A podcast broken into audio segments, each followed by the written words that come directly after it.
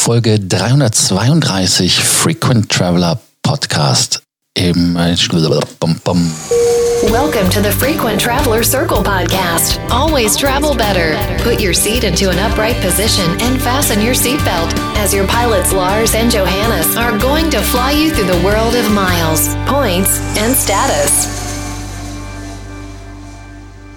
Viele Fluggesellschaften kämpfen und da ist es nichts Neues, dass in Asien die Malaysia einer der Kandidaten ist, äh, Malaysia Airlines, um ganz genau zu sein, die da, ja, nennen wir es einfach mal, ein Pleitekandidat sind, weil sie sind in der Tat seit Jahren auch genau wie South African in der Folge von gestern ein Kandidat, der ja problembehaftet ist, als at least, wie das im Englischen so schön heißt.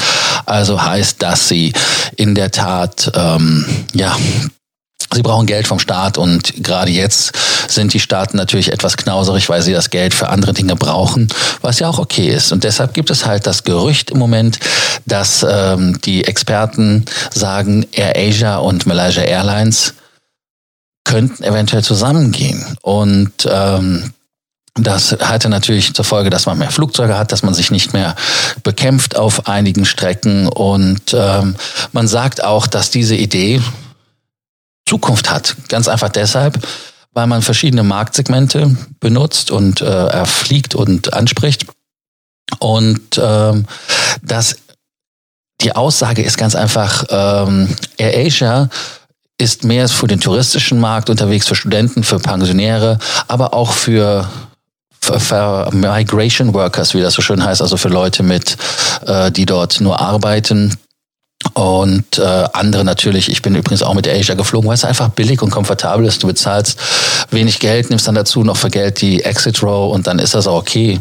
Bin, glaube ich, geflogen, Bali nach Singapur, nach Kuala Lumpur von Singapur. Also ist ein okay Service.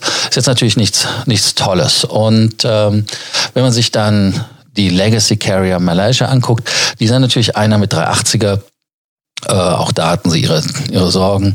Das Produkt ist so durchwachsen. Ähm, aber wie gesagt, sie sind da und ähm, versuchen das. Und deshalb kann man sich da in irgendeiner Art und Weise auch verbessern. Es gibt ja auch die Analyse von Leuten, dass man sagt, dass die Legacy Carrier, also das sind alles so gestandene Fluggesellschaften, Lufthansa, Singapore Airlines und so weiter, also Vollservice-Fluggesellschaften, dass die nur noch diese großen Intercon-Strecken fliegen mit Großgerät und die Zubringer kommen alle von, ja, von den Billigfluggesellschaften.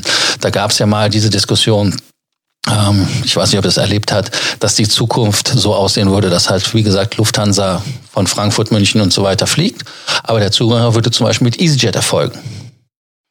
Kann passieren, weiß ich nicht, ähm, halte ich für für gewagt, weil ein Kunde, der in der First Class oder in der Business Class fliegt, der will halt nicht mit so einem Economy-Produkt durch die Gegend fliegen. Da muss man halt noch ein bisschen bessere Lösungen finden.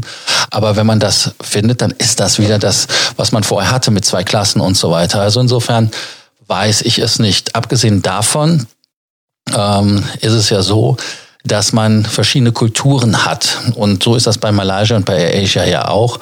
Heißt also einfach, dass ähm, auch wenn man da Routen hat, die in irgendeiner Art und Weise sich ähm, überschneiden. Beispiel wäre zum Beispiel Kuala Lumpur, Tokio.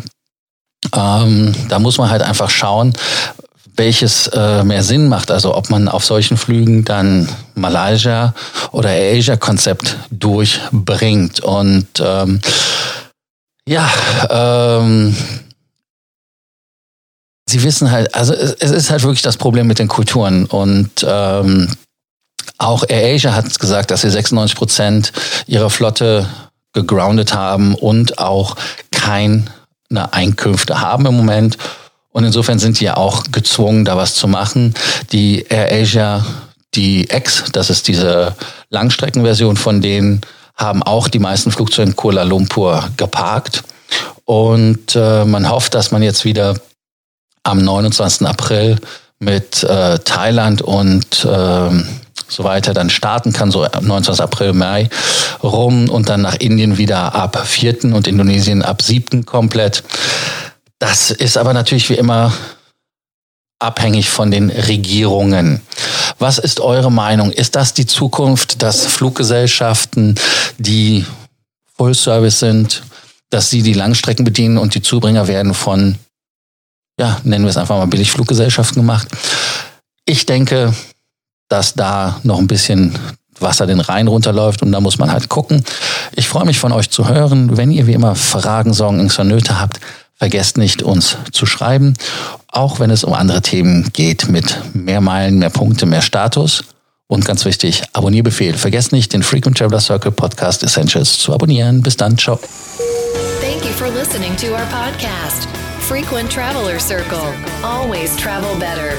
And boost your miles, points, and status. Book your free consulting session now at www.ftcircle.com now.